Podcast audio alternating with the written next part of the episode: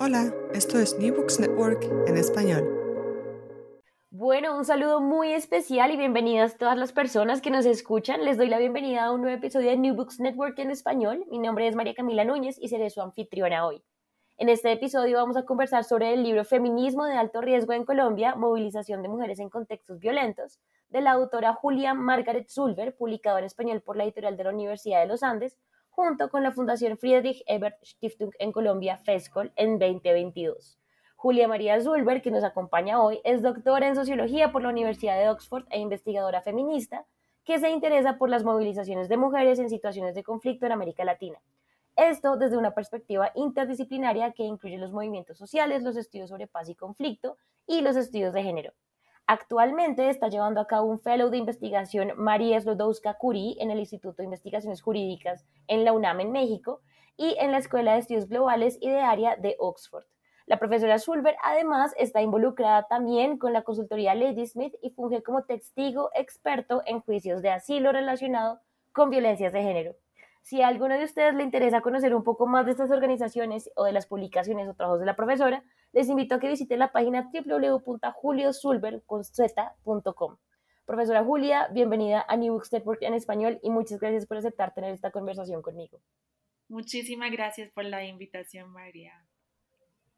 Eh, bueno, Julia, yo creo que podemos empezar de una a meternos al tema. Este libro es el resultado de su tesis de doctorado, pues un poquito trabajado ya con otros comentarios, y fue publicado originalmente en inglés por Rutgers University Press y ya tiene su episodio para la red New Books Network en inglés, pero ya que tenemos esta edición en español, pues aprovechamos también para hacer este episodio en New Books Network en, en español, perdón. Y quisiera empezar porque nos cuente entonces un poco sobre el proceso de investigación que la llevó a concentrarse en Colombia. Yo sé que usted ha trabajado un poco en Centroamérica y también en América Latina, pero ¿cuál fue el proceso por el que llegó a Colombia y le interesó hablar sobre movilizaciones de mujeres? Porque además llegó y coincidió con una coyuntura muy importante que fue el proceso de paz en Colombia. Entonces, cuéntenos un poquito cómo encontró Colombia y cómo es que este espacio se configuró como un lugar fructífero para su investigación.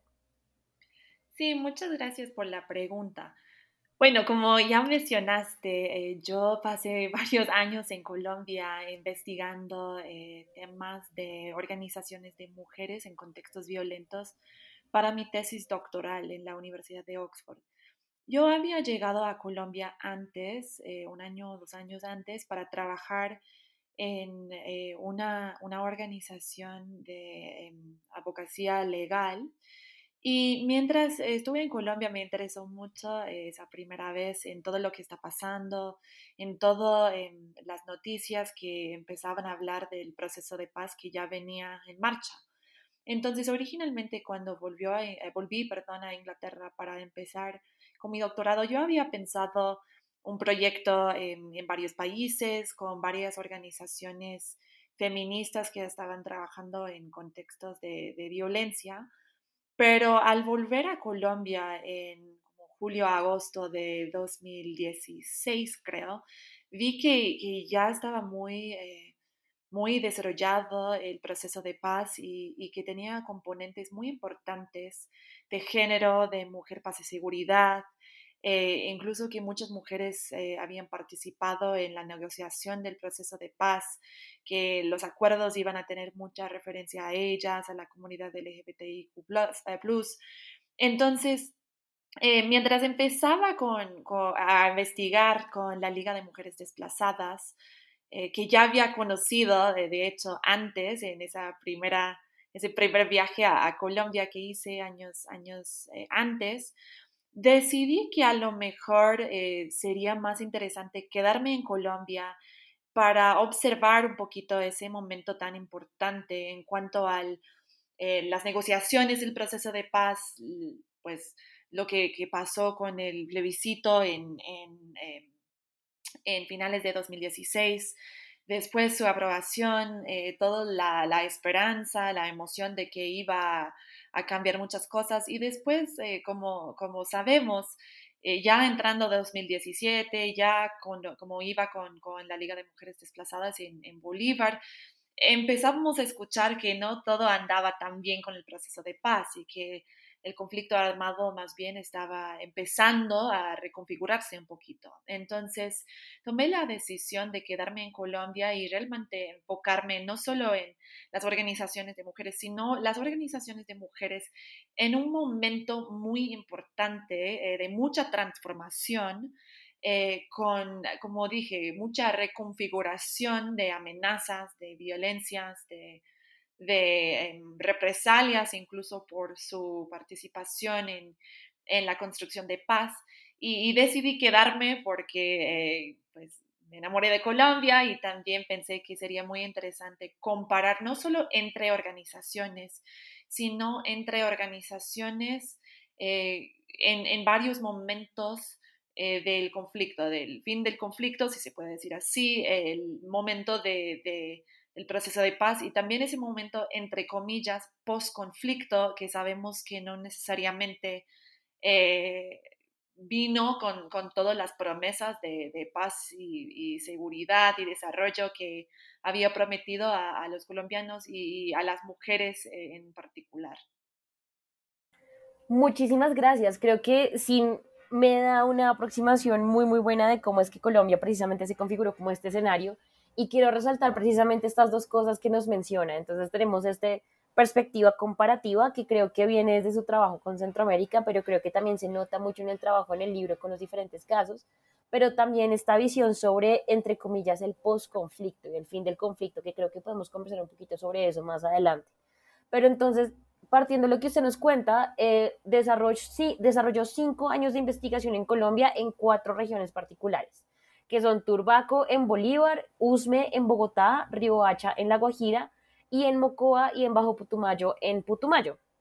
Y creo que el punto de vista metodológico de su trabajo es muy interesante porque entra en contacto con una serie de mujeres y con una serie de grupos y organizaciones eh, y redes que uno pareciera que no las conoce y creo que vale la pena también mencionarlas y rescatarlas un poquito más de su trabajo. Entonces, cuéntenos un poquito sobre la decisión de incluir a los grupos que incluye en, este libro, que son tres en particular, que son la Liga de Mujeres Desplazadas de Bolívar, Afromupaz en Usme y un grupo en La Soledad en La Guajira. Sí, también eh, aprovecho para agregar también la Alianza de Mujeres Tejedores de Vida en, Putumayo, que como dices, no, no tiene su propio capítulo porque eh, esa investigación vino un poquito después de la tesis doctoral, pero también eh, figura dentro de la conclusión del libro. Bueno, o sea, como todo en, la academia, podemos decir que, todo fue súper bien pensada, súper organizada, pero también los que hacemos trabajo de campo sabemos que hay muchas cuestiones de suerte, de quién conoces, de cómo haces conocer a, las personas. Eh, con la Liga de Mujeres Desplazadas en Bolívar, yo había escuchado y, leído incluso algunos artículos, algunas notas em, periodísticas también sobre ellas y sobre algo que se llama la ciudad de las mujeres, que para mí era súper eh, llamativo y yo quería saber más. Entonces, como mencioné, yo en la primera vez que estuve en Colombia, eh, antes de, la investigación doctoral, yo eh, fui hasta allá, yo, yo decidí ir a conocer a las mujeres de la ciudad de la, ciudad em, de la mujer, em, porque quería, quería saber un poquito de ese proceso, o sea, cómo en, en plena eh, zona de conflicto a mujeres decidieron construir su propia ciudad. Entonces fui a conocerlas y, escribí algo sobre, sobre su proceso. Eh, y cuando volví la segunda vez, eh, otra vez me, me, involucré con ellas, pero mucho más, ya con las redes un poquito más desarrolladas, con las amistades un poquito más desarrolladas. Y eh, sabía que quería comparar varias organizaciones de mujeres, no solo en Bolívar, sino en otras, otras partes del, del país que también habían sufrido eh, mucha violencia eh, de género, mucha violencia sexual en contexto de conflicto armado eh, en, los, en los años 90 y los principios de los 2000. Entonces, precisamente con la Liga de Mujeres Desplazadas, yo fui a un evento por el Ministerio de Justicia en Bogotá y fuimos con ellas y ahí había muchas organizaciones de mujeres invitadas que también querían hablar de cómo vamos a manejar todo este tema de violencia sexual en contexto de conflicto armado. Y ahí conocí a Afromupaz, que es una organización de mujeres afro eh, que provienen de, la costa pacífica, que ahora eh, viven y, pues fueron desplazadas a, a USME, en, Bogotá. Entonces ahí las conocí y hablamos. Eh, y yo decidí que después de terminar la parte investigativa con, con, la liga, que iba a volver a Bogotá para hacer un trabajo más profundo con ellas. Eh, lo de, la soledad en La Guajira, una amiga que es, académica eh, y, ella es muy buena amiga, estamos hablando mucho de lo que, los hallazgos, lo que estaba encontrando en, tanto en Bolívar como en Usme, y ella me dijo que ella estaba trabajando un proyecto en La Guajira y que quizás valdría la pena ir hasta allá para entender un poquito más de su proceso también. Entonces, ahí fui y, se hace un poquito de snowball sampling, o sea, tú entras con uno o dos contactos, uno o dos personas conocidos y ahí vas eh, generando esas redes y conociendo más y más y entrando en espacios donde puedes conocer esas, esas organizaciones. Y lo del Putumayo eh, fue por un proyecto totalmente distinto, eh, donde conocí a algunas personas del gobierno, del Departamento de Prosperidad Social en ese entonces, que eh, al hablarles de mi trabajo me recomendaron ir hasta el Putumayo para conocer la experiencia de la Alianza de Mujeres Tejedores de Vida. Entonces, todos uh, una mezcla ahí entre suerte, entre pues lo que yo sabía que quería, que era organizaciones de mujeres en pro, eh, pues en, estrategias y proyectos del empoderamiento político, económico, eh, social de las mujeres en ese contexto de alto riesgo que les expone a más violencias. Entonces, eh, con, la suerte de esas redes que van creciendo según quien conoces y, ahora que te metes un poquito más en el proceso y hablas de, de los trabajos que estás haciendo, la gente van como recomendando. Y además, o sea, ellas mismas, las mismas integrantes de las organizaciones me dicen, porque tienen mucha conexión con organizaciones nacionales también. Entonces, pues te dicen, si quieres ir al Putumayo, te vamos a poner en contacto con tal persona. Y ahí vas creciendo y creando esas redes y también un poquito em, la reputación eh, de confianza, porque obvio, estamos hablando de temas muy sensibles y llegar como extranjera, persona no conocida en esas zonas para hablar de temas sensibles, eh, a veces puede, puede costar y, con mucha razón, ¿no? Es que quiero que, todo el mundo hable de, cosas traumáticas con una persona no conocida. Pero tras el tiempo, y por eso demoré tanto en el proceso, eh, tras el proceso, tras conocer más personas, tras eh, crear esas, esos vínculos de confianza eh, y que la gente van recomendándote a otras personas, yo creo que pude eh, que logré más bien crear eh, una red y, buscar unas, unas eh, formas de entrar en esas comunidades y esos contextos tan sensibles. Eso me parece súper importante y precisamente quería conversar sobre eso porque precisamente este, este proyecto fue muy largo y es, como usted lo mencionaba, una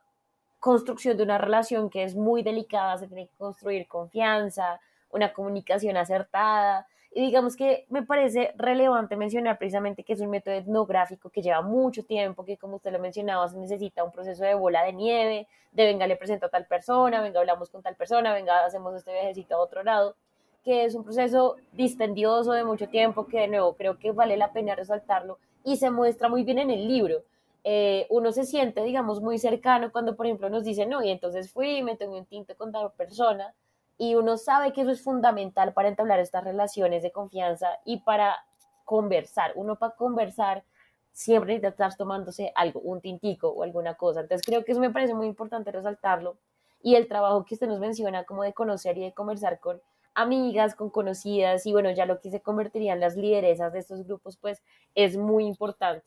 Y esta parte metodológica pues también me lleva entonces a conversar sobre una parte teórica y es que el libro, o así lo entiendo yo, es una apuesta teórica, pero también es una apuesta política de pronto, en el que el feminismo de alto riesgo es el protagonista y en una previa entrevista usted mencionaba que las, las capas o diferentes niveles que tiene este concepto que guía el trabajo. Y que defiende la necesidad de un lente de género para entender las dinámicas de la movilización precisamente en contextos violentos y como se lo mencionaba en contextos de alto riesgo. Entonces quisiera que nos contara un poquito cuál es ese lente de género y cómo es que se configuró esa noción de feminismo de alto riesgo para trabajar en estos casos en Colombia. Sí, bien. Básicamente, eh, pues una de las cosas que yo quería llevar al proyecto o, más bien centrar era siempre las voces y las perspectivas de esas mujeres que vivieron y siguen viviendo en muchos casos el conflicto armado en Colombia. Entonces, eh, yo quería entender desde abajo hacia arriba cómo eh, vivían, cómo viven el conflicto armado y qué tiene que ver con el hecho de que ellas son mujeres. O sea, no cualquier persona, no, eh, pues, no, no ciudadanos hombres, sino, pues, ¿qué, ¿qué, tiene que ver su género, que básicamente se puede definir como la construcción de los roles de, de qué quiere decir ser hombre y qué quiere decir ser mujer dentro de esos contextos. Eh, y básicamente yo identifiqué y podía describir en el libro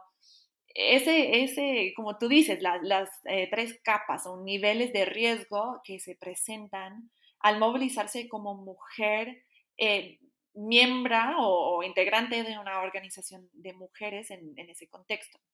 Y primero, sigue para, sirve para, para todos, tanto hombres como mujeres, como pues quien sea. Y es un poco el hecho de que en momentos de conflicto armado, cuando hay eh, actores armados que están intentando controlar eh, territorialmente, pero también socialmente, eh, zonas geográficas, cualquier persona que resista o cualquier persona que decida oponerse a, ese control, ese, ese como intento de dominar, se expone a riesgos, porque esos grupos armados, que sean paramilitares o, de la izquierda, grupos guerrilleros, quieren el control del territorio y también de las poblaciones que, viven dentro de esos territorios. Entonces, cualquier persona que se, eh, habla en contra de eso, o hablan de derechos, o hablan de paz, o hablan de eh, sindicatos, por ejemplo, o de, eh, de desarrollo, de paz, se exponen a, cierto nivel de riesgo frente a esos actores armados. Eh, pero también, pues volviendo con el, tema de género, cuando eres mujer y decides oponer abiertamente, públicamente, esos controles por eh, grupos armados, estás eh, pues, actuando en contra de las normas de género que no solo gobiernan eh, dentro de esos grupos armados, sino dentro, dentro de las comunidades. O sea, la mujer, eh, su rol debería, debería ser dentro de la casa, haciendo oficio con niños, eh, lo de la educación, pero de participar políticamente, aunque sea dentro de la sociedad civil, es, es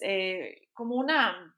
una forma de de vivir o actuar como las mujeres no deberían de actuar. Entonces, en transgredir esos roles de género, eh, también estás exponiéndote a la segunda capa eh, de riesgo. Y en, mi caso, o sea, en el caso del libro, la tercera capa es que esas mujeres no estaban eh, hablando solo de paz, o no estaban hablando solo en su capacidad como madres, o no estaban hablando en su capacidad Em, como, como dentro de, esas normas de, lo que la sociedad, dice que las mujeres deberían de hacer, sino esas mujeres estaban pidiendo derechos de la mujer, estaban pidiendo justicia de género, estaban pidiendo cumplimiento eh, por parte del Estado con sus responsabilidades en cuanto a derechos de mujeres, tanto nacionales como dentro de los convenios internacionales que el gobierno de Colombia eh, afirmado. Entonces, eso ya trae la tercera capa. no solo se están eh, oponiendo a lo que, lo que, al control de grupos armados, no solo están mujeres haciéndolo, sino que son mujeres arrojando una luz sobre las tácticas eh, que, utilizaban los grupos en contra de las mujeres para controlar a los grupos. Por ejemplo, como la violencia sexual en el marco del conflicto armado o em, cómo eh, controlar y, tener reglas eh, y, por ejemplo, manuales de convivencia que tenían reglas para mujeres y reglas para hombres. Entonces ahí vemos que esas mujeres se exponían a, varios, eh, varios niveles de riesgo al participar en esas organizaciones eh, que, eh, de movilización social que, que yo llamo organizaciones que, que están ejerciendo un feminismo de alto riesgo. Súper, porque además, quedándome como en este nivel que nos mencionaba, me llama mucho la atención que afirma, se afirma en el libro que estos grupos de mujeres no necesariamente o no todos estos grupos están buscando o se definen como activistas por la paz, pero que en su discurso y en sus prácticas están buscando esto que usted nos dice, justicia de género, eh, y que saben que hay unas violencias, digamos, que se relacionan con su género y etcétera. Eh, y eso me parece muy interesante. ¿Nos podría contar un poquito también cómo es que se construye finalmente ese discurso, que además también es un discurso feminista, pero es un discurso feminista por paz y por justicia, por reparación también? Porque además en esta discusión me parece importante incluir que no muchas de ellas se definen como feministas.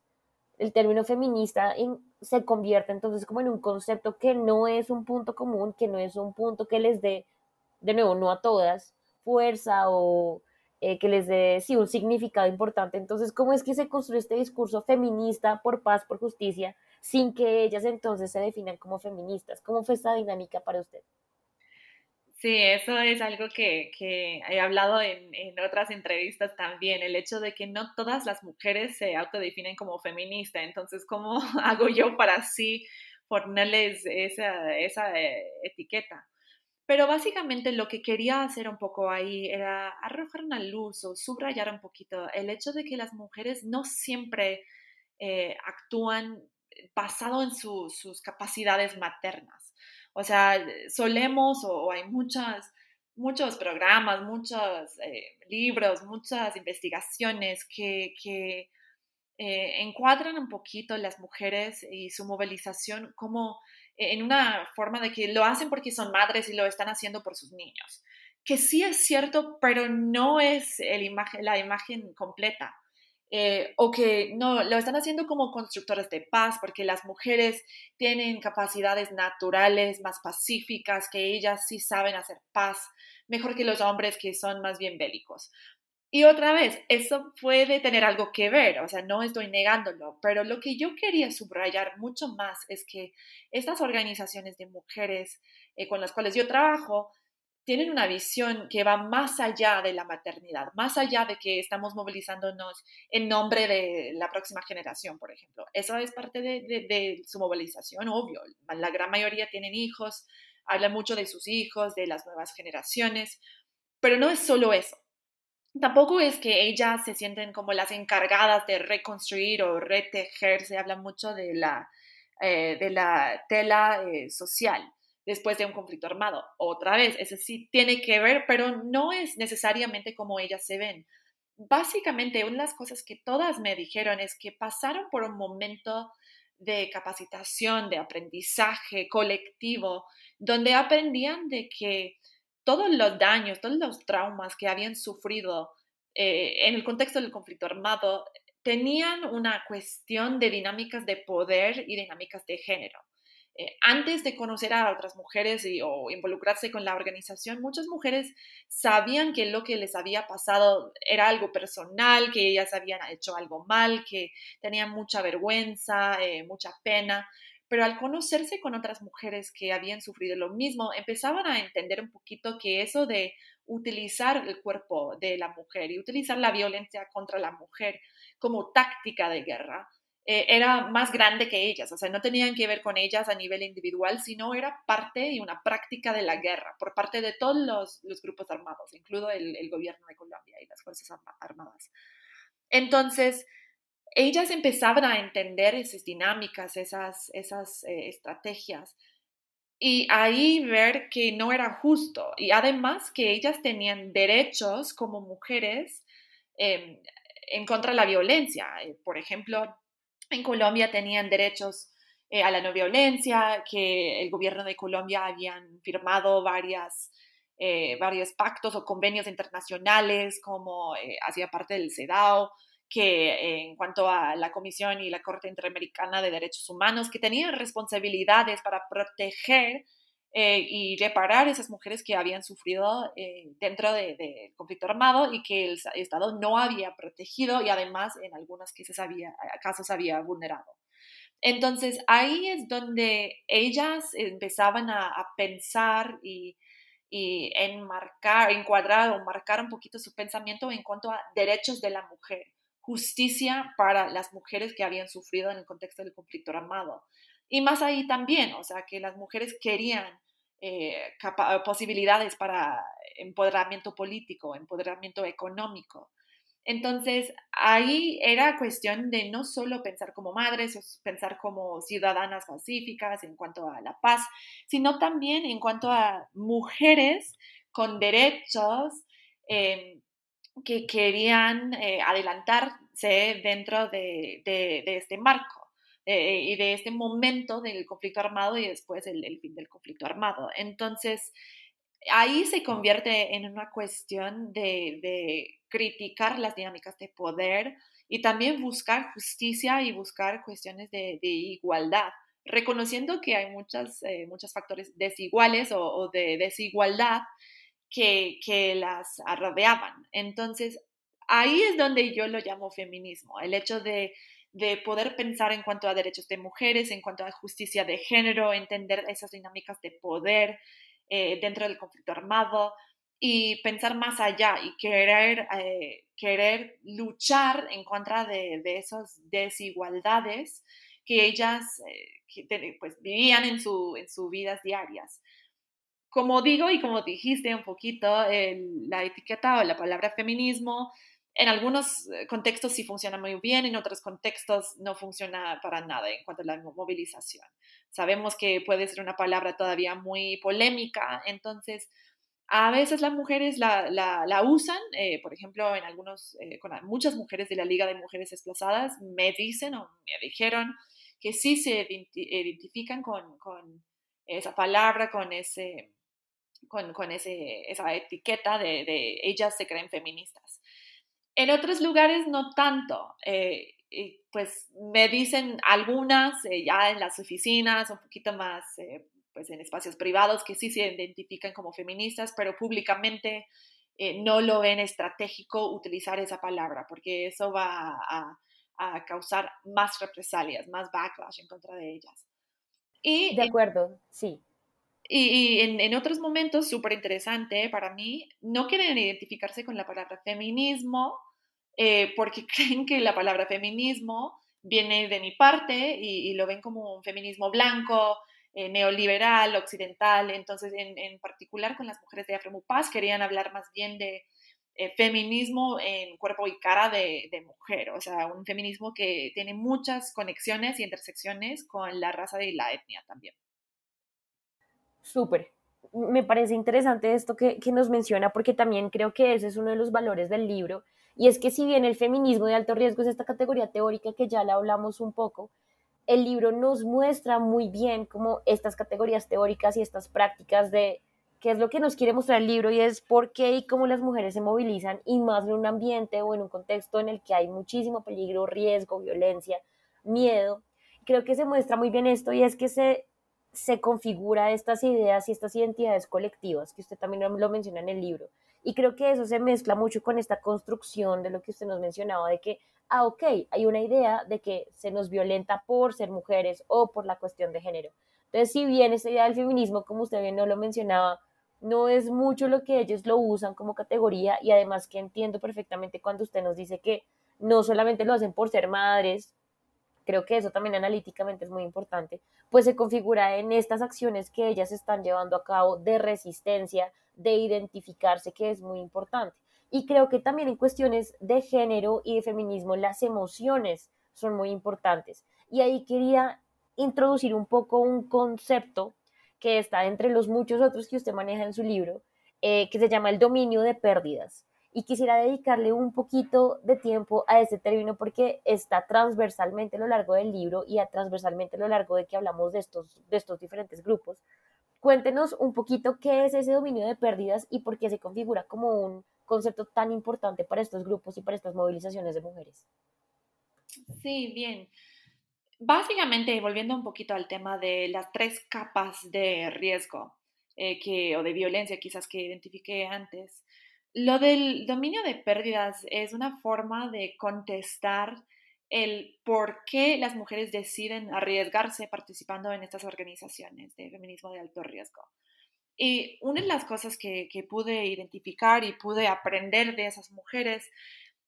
es que, obvio, o sea, para mí, eh, empezando esta investigación, esa cuestión de, por qué las mujeres deciden arriesgarse era muy, muy grande. O sea, ¿por qué? Pues si, si eh, participaron en una organización te va a exponer a, que te siguen, que te señalen, que te eh, abusen, que te violentan, que hasta te matan, ¿por qué lo harías? O sea, no, no tiene mucho sentido. Pero una de las cosas que aprendí súper rápido es que sí participar en una organización de mujeres te expone a más riesgos, o sea, te, te arroja una luz, eh, públicamente estás asociada con esa organización que es, es eh, como una, una piedra en el zapato de esos grupos armados, pero a la vez ser una mujer que no hace parte de una de esas organizaciones también es un riesgo en el contexto del conflicto armado. Cualquier mujer que sale a caminar a la tienda o a la plaza está arriesgándose porque los grupos armados utilizaban violencia contra la mujer como práctica, como, como una táctica de guerra. Entonces, cuando estamos hablando de los riesgos de participar en una, organización, no estamos hablando de, o comparando quizás la no movilización con la seguridad y la movilización con la inseguridad. Eh, básicamente, ser una mujer que no participa ya es un riesgo, ya tiene, eh, tiene eh, hay, chance, hay posibilidad de que te van a violentar por caminar, por estar en zona pública, por no sé qué. Entonces, aunque los riesgos de, movilizarse son un poquito más altos, también hay beneficios. Y dentro del dominio de pérdidas, las personas, eh, en, varios estudios de, Behavioral Economics, eh, si estás perdiendo, si estás en, en, dominio de pérdidas, estás dispuesta a tomar más, más riesgos.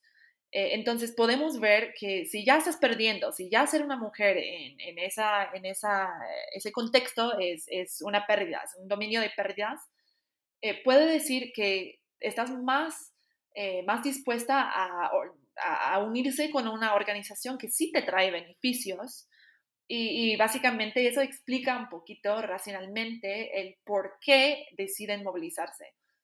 porque movilizarse sí es un riesgo, pero no es mucho más grande que el riesgo de ser eh, una persona normal. Y además los beneficios que trae hacer parte de la organización hacen que se puede justificar ese riesgo adicional.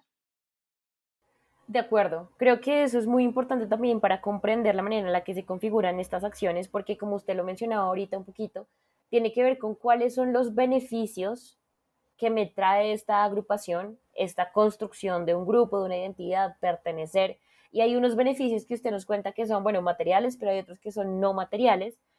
Pero también ya de pronto metiéndonos un poco más a los casos de este libro, hablábamos al principio que hablamos de tres casos. Dos casos que llamamos de éxito, o bueno, entre comillas de éxito, y un caso que llamamos un caso negativo.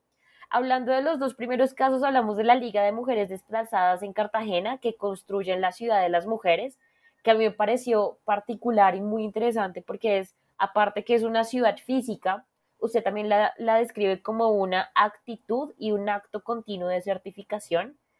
que me parece una descripción muy, muy linda.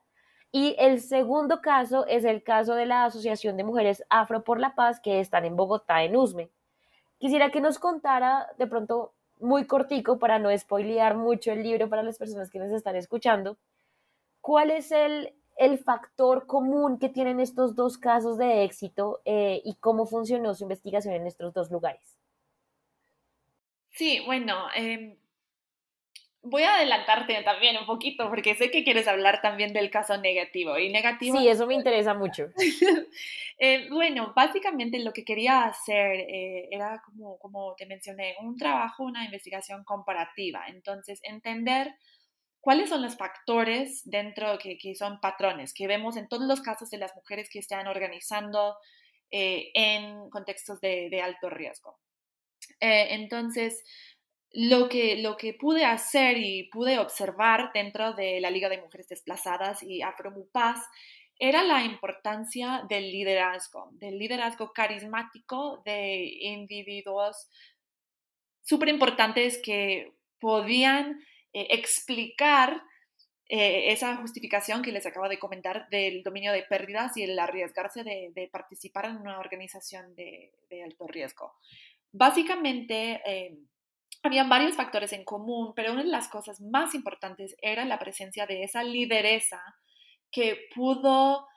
eh, contactarse con varias personas, explicar esas dinámicas de género eh, que, les explicaba antes, esas capas de riesgo, de violencia, y también dar un poquito de forma, dar un poquito de, organización a las estrategias y acciones que esas mujeres querían, em, querían promover en frente a, los grupos armados y también en frente de, autoridades estatales eh, internacionales, por ejemplo. Esas mujeres, eh, por ejemplo, en, Cartagena o en Turbaco, perdón, es una mujer que se llama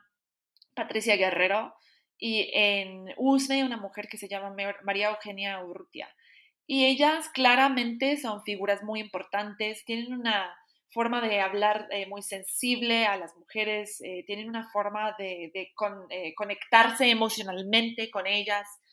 tienen mucha empatía pero también tienen capacidades organizativas increíbles, saben hacer vínculos entre las organizaciones y, las autoridades, saben cómo enmarcar sus eh, luchas, cuáles palabras usar, en qué espacio estar, y ahí pueden justificar eh, o ayudar a las mujeres justificar su participación riesgosa en esas organizaciones. Pues yo eh, estaba con esas dos organizaciones y vi ese patrón. Y dentro de las ciencias sociales, una de las cosas que podemos hacer para, entre comillas, comprobar eh, que sí esas variables son, eh, son los que están haciendo el trabajo, eh, es elegir un caso negativo. Como digo, caso negativo entre comillas, en el sentido de que no puedo decir que es un fracaso, es algo negativo. el caso que elegí en, en La Guajira, en, en, un barrio que yo llamo La Soledad. Ahí yo vi pues un contexto muy parecido una organización media formada con personas eh, demográficamente muy parecidas que habían sufrido las mismas cosas que las mujeres del de, Bolívar y de Usme. Pero no vi eh, que había como esa, esa lucha, esa forma de pensar en justicia de género, esa forma de llevarse adelante. Eh, entonces, hice ese, este caso, estudié este caso también para entender cuáles factores tenían los casos, entre comillas, exitosos, que no tenía este caso en la soledad, que hacía que su movilización no iba más allá, no llegaba a éxitos como por ejemplo la ciudad de las mujeres o eh, por ejemplo las reparaciones colectivas que había ganado eh, Paz. Y otra vez, ahí la cuestión del liderazgo. Sí había una lideresa eh, muy, muy poderosa, muy interesante, una persona con, la verdad, me la llevo muy bien con ella, pero ella no tenía esa visión eh, de, de, hablar con las mujeres para convencerlas o para ayudarlas a justificar su participación. Entonces vi que sí había organización medio medio, que las mujeres a veces participaban, pero cuando yo entrevistaba a muchas de esas mujeres que vivían en ese barrio, me decían que sí tenían mucho miedo, que no les gustaba participar, que, no, que, todavía eh, vivían con, con esa esa, ese miedo y que no llegaban a, formarse como una organización súper poderosa. Y ahí yo veo que, que en su, su, forma positiva y su forma negativa, o sea, la ausencia de ese liderazgo, que el liderazgo eh, carismático es un factor muy importante en, en ese momento de, de eh, convencer a la gente a movilizarse a pesar de los riesgos. Sí, perfecto, muchísimas gracias. Sobre eso, precisamente hablando de este caso negativo, es que a mí me parece muy interesante porque, como usted bien lo mencionaba, sí hay un grupo, sí hay una organización, sí hay una lideresa, pero falta mucho esta, de pronto, lo que podríamos llamar una pertenencia o este llamado a la acción. Pero lo que sí yo quería reflexionar sobre eso era, pues, ¿cuál entonces son las herramientas que podría tener esta agrupación de, de nuevo, entre comillas, el caso negativo? Para configurar una, un, liderazgo carismático o para que lo podamos llamar una movilización de alto riesgo en estos conceptos feministas de alto riesgo. ¿Usted cómo lo ve? Pues precisamente eh, en este momento estoy en otro proyecto académico para mi segundo libro sobre qué hace una mujer una lideresa. Entonces, ¿cuáles son los factores? ¿Son algo eh, factores o características o, cosas de la personalidad y, una nace con ellos o se puede aprender o exactamente qué hace que una persona sí es sea una lideresa y, una lideresa carismática dentro de este contexto y, otras no. Entonces no, no tengo eh, como el,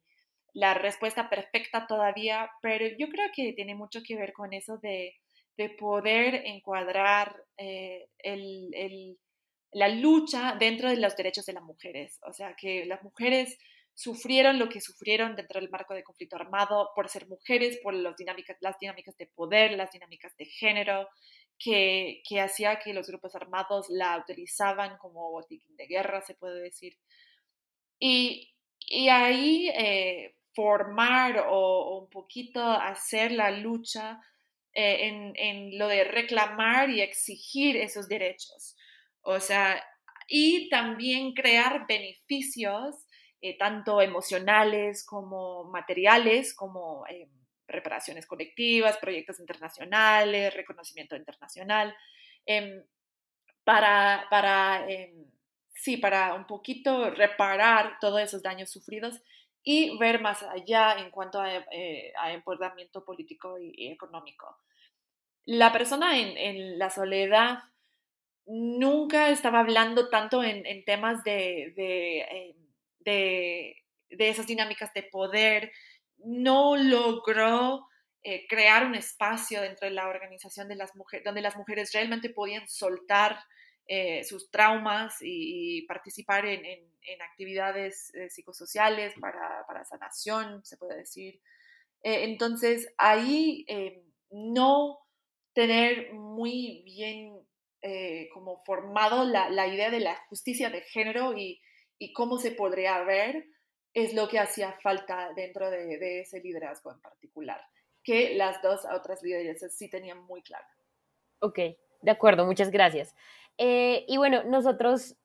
nos reunimos un poco y hablamos un poco sobre esta entrevista, sobre el libro, y me pareció muy particular un comentario que hice y quisiera traerlo a corazón y es que este es un libro, si bien si es histórico, no se queda solamente con esa historia porque tiene que ver mucho con lo que pasó después de que se terminó su trabajo etnográfico y después de que se publica el libro y con lo que hablábamos al principio que es el postconflicto. Y es que también ha mencionado en otras entrevistas que muchas veces la violencia o incluso las acciones de resistencia no han podido parar porque sigue habiendo unas violencias, una guerra, un conflicto que estos grupos y organizaciones de mujeres y movilizaciones de mujeres siguen experimentando. Entonces quería conversar con usted cuál ha sido el efecto primero de este trabajo y de su publicación en español, pero también cómo ha sido esa relación con las movilizaciones de mujeres, el conocimiento del libro y cuáles son los planes a futuro con este ambiente político, eh, conflictivo que aún tenemos en Colombia, que digamos este posconflicto pues también está ahí muy complicado. ¿Cómo, ¿Cómo lo ve usted y cómo lo ha conversado con las personas con las que trabaja? Sí, pues antes que nada, para mí siempre era súper importante traducir el libro al español, porque hice todas las investigaciones en español, lo publiqué en inglés y no creo que ninguna de las mujeres con las cuales eh, yo trabajo hable inglés. Entonces,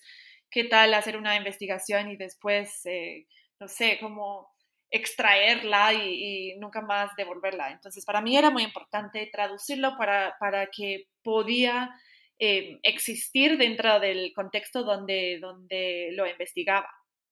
Em, cuando hice la traducción en español, eh, vine en, en, diciembre del año pasado para presentar y, y lanzar el libro. Y hicimos en algunos eventos que, que realmente me parecían muy, muy importantes. Eh, una de, de, las organizaciones que me ayudó eh, a, traducir el libro era FESCOL, que es una organización alemana en, en Bogotá que, que, trabaja mucho proceso de paz. Entonces pudimos invitar a algunas mujeres eh, del libro que, que, ah, me hacían pues me, ha ayudado mucho en la investigación, pudimos, pudimos eh, invitarlas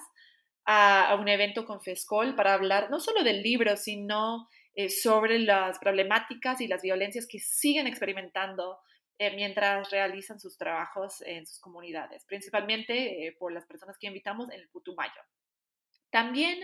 hicimos un evento en Universidad de los Andes, donde también invité a algunas lideresas eh, y también eh, una persona que trabajó eh, el capítulo de género en la Comisión de la Verdad. Y ya habíamos hablado ella y yo algunas veces y con el equipo de, la comisión para pensar en, qué, qué, nos quiere decir esos hallazgos, o sea, qué aprendemos de esos hallazgos que nos ayudan a, a, a, entender un poquito, a, como teorizar quizás lo que, lo que iban a publicar en la Comisión de la Verdad. Entonces, para mí eso es mucho, o sea, eso es, un logro de que la investigación y las palabras de las mujeres, porque son palabras suyas, historias suyas, eh, luchas suyas, que podía a través del libro arrojar una luz y, eh, exponer un poquito todo ese trabajo que ellas hacen en sus territorios eh, y llevarlo a, actores que sí tienen otras, otros accesos quizás al poder, al, cumplimiento eh, del proceso de paz, por ejemplo, y ahí conectar a esos actores, esas personas, eh, para no solo hablar del libro, sino también hablar de lo que yo eh, describo en el libro y cómo, cómo sigue pasando, como la reconfiguración del conflicto armado, las peleas y las batallas entre los grupos armados que están peleando el territorio que las FARC vació cómo, cómo sigue repercutando a las mujeres que están públicamente organizadas en, en, esas organizaciones de feminismo de alto riesgo. Entonces, la respuesta para mí, eh, pues para las mujeres, eh, es una conversación que sigue, que siempre va a seguir, pero yo, yo creo y yo espero que ellas se vean reflejadas y sus experiencias eh, bien reflejadas en, eh, dentro del libro y, eso sí vi un poco. Y, además, como digo, pues las mujeres en el Putumayo, por ejemplo, y estaba hablando con ellas recién, eh, dicen que se sienten súper aisladas, que se sienten olvidadas, que es un rincón del país eh, muy, muy rural, donde no necesariamente eh, la gente habla de que la guerra sigue muy viva, muy activa en, sus comunidades. Entonces el libro les dio una oportunidad y los eventos alrededor del libro les dio una oportunidad de hablar de, que esas cosas siguen, que no ha parado necesariamente y que por eso el interés, el enfoque en las mujeres eh, y su participación en este momento, otra vez, entre comillas, post-conflicto, eh, debería de seguir porque las amenazas, los riesgos, las violencias siguen, no han parado con la firma del acuerdo de paz. Entonces vale la pena seguir, seguir hablando con ellas de, de qué están haciendo y de cómo protegerlas. Muchas gracias. Eso es súper importante y es precisamente por la razón por la que quería conversar sobre esto, porque uno pensaría ya, se acabó el trabajo etnográfico y se publicó el libro y ya, pero lo que nos hace ver precisamente este libro sobre las movilizaciones de mujeres en contextos de alto riesgo es que continúan en alto riesgo y continúan habiendo movilizaciones. Entonces creo que precisamente ese trabajo del libro y ese trabajo que usted ha hecho muy importante de comunicar y de hacerle prensa básicamente a la publicación del libro, tanto en inglés como en español, que como se lo menciona es muy valioso que esté en español, es tan importante. Eh, pero sí quisiera preguntarle entonces cuáles son, por ejemplo, las posibilidades o las recomendaciones que podemos hacer desde la academia a las organizaciones no gubernamentales, a los gobernantes para darle, seguir dándole voz a estas mujeres, por ejemplo, en el Putumayo, para que no se sientan tan olvidadas. ¿Usted cómo ve esa situación? Porque ya usted no está en Colombia, digamos que ya está en México, pero entiendo que esta relación que usted construyó con estos grupos y con estas mujeres es muy importante y así se ve en el libro. ¿Cómo ve esa situación? ¿Cuáles son las recomendaciones que podríamos llevar a cabo o que podríamos decirle a las personas que les interesa estos temas? Sí, bueno, la primera... Yo sé, una pregunta súper difícil, pero ¿cómo podríamos iniciar o continuar esa conversación? Yo, yo creo que las cosas súper importantes es, es, lo que acabo de decir, o sea, que el conflicto sigue, que había mucha detención internacional en el momento de la firma de los acuerdos de paz y que ya el conflicto se acabó en Colombia, bien.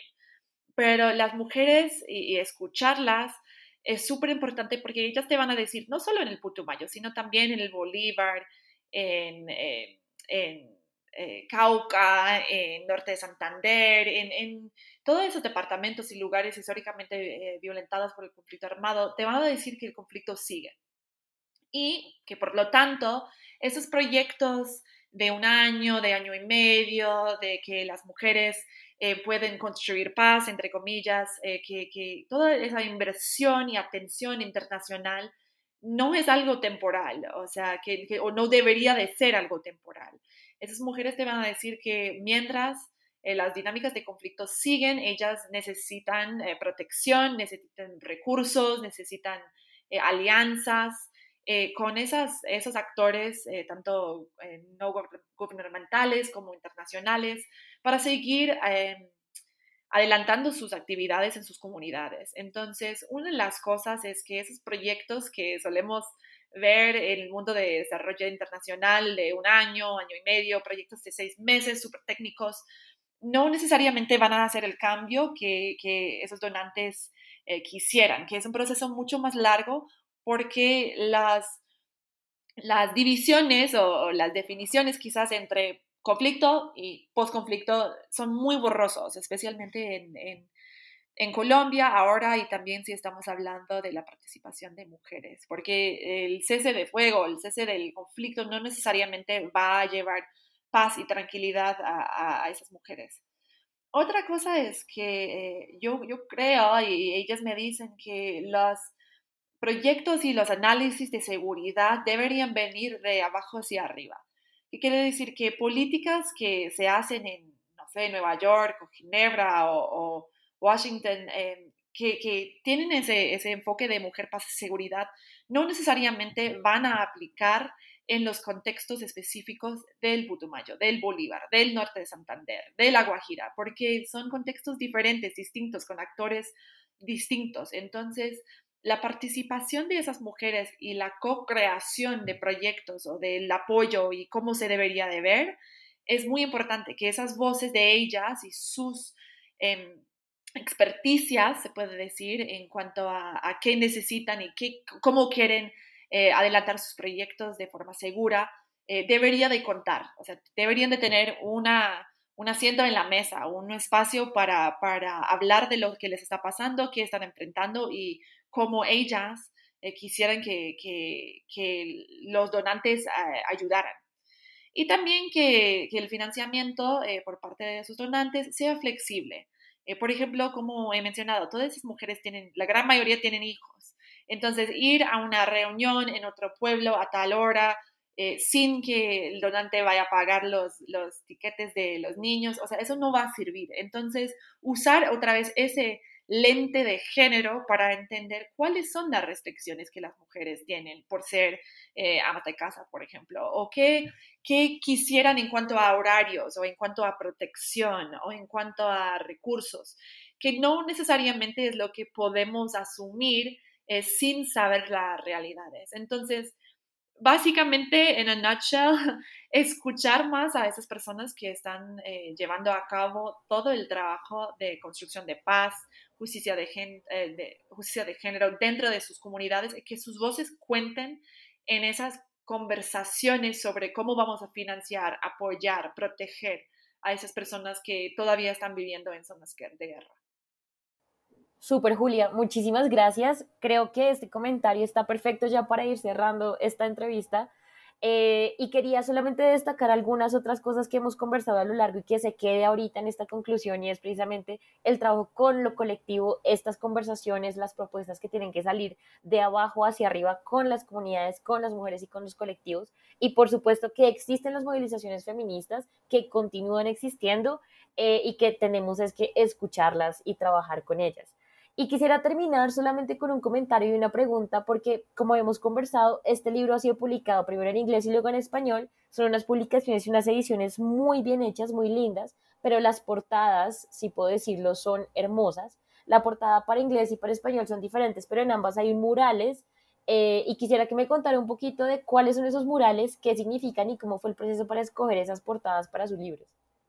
Ay, no, gracias. Para mí también es, es un orgullo, la verdad, tener eh, esas portadas con los murales. Eh, la, la, versión en inglés tiene un mural que cuando yo vivía en Cartagena para adelantar esa investigación, eh, yo siempre cruzaba ese mural y es de, de tres mujeres, o sea, las, de hecho es una mujer, pero tres em, retratos suyas y eh, se llama Las Tres Guerreras y me pareció súper importante. Yo cruzaba ese mural cada vez que salía de mi casa, entonces eh, yo quería representar eh, como el, el, color o pues los colores, la vida, lo que, que, también hay, hay alegría dentro de esos movimientos que se formaron a través de momentos súper traumáticos. También hay amor, también hay cuidado, también hay formas de de ayudar a la otra, también hay amistades, también hay alegrías. Entonces, yo quería que las portadas tuvieran eh, esos murales eh, muy coloridas. Eh, como digo, la primera se llama Las Tres Guerreras y estaba hecho por un artista que se llama Findak. Y la versión en español es también el rostro de una mujer súper colorida y viene de un artista de Bogotá, creo, o menos vive ahí, que se llama Guachi y eh, él hace mucha arte callejero, eh, muy político, con una visión de justicia social. Entonces, cuando vi ese, ese mural eh, que, que, tiene el rostro de una mujer viendo hacia su futuro, pues de una vez le contacté para pedir su permiso para usar el mural y, los dos artistas, pues muy generosamente me, me, me, dijeron que sí podía usar su, su trabajo. Entonces, ahí, como digo, yo quería representar no solo eh, la tristeza, la trauma, eh, la violencia, sino también que esas mujeres eh, podían organizarse de forma súper poderosa como actores políticas para, para efectuar un, cambio, unos cambios a través de su lucha en la búsqueda de justicia de género. Súper, muchísimas gracias Julia. Lastimosamente ya se nos está acabando el tiempo, pero muchísimas gracias de nuevo por sentar la conversación con New Books Network en español eh, y felicitaciones de nuevo por su trabajo, por la publicación de este libro que se llama Feminismo de alto riesgo en Colombia, movilización de mujeres en contextos violentos, eh, publicado por la editorial de la Universidad de los Andes y como no lo menciona ahorita, FESCOL en 2022, que lo pueden conseguir como ebook o en físico si lo quieren. Julia, muchísimas gracias eh, y muchísimos éxitos con todo lo que se viene en su trabajo académico y activista. Muchísimas gracias María Camila por la invitación y sí, por tu interés en el libro. Espero que les haya interesado y como dijiste, cualquier cosa, eh, pueden encontrar el libro en mi página web o en la página web de eh, Uniandes. Así es. Muchísimas gracias entonces a Julia, por supuesto, y a todas las personas que nos escucharon. Mi nombre es María Camila Núñez y nos escucharemos luego por New Books Network en español con más libros nuevos y conversaciones con autores.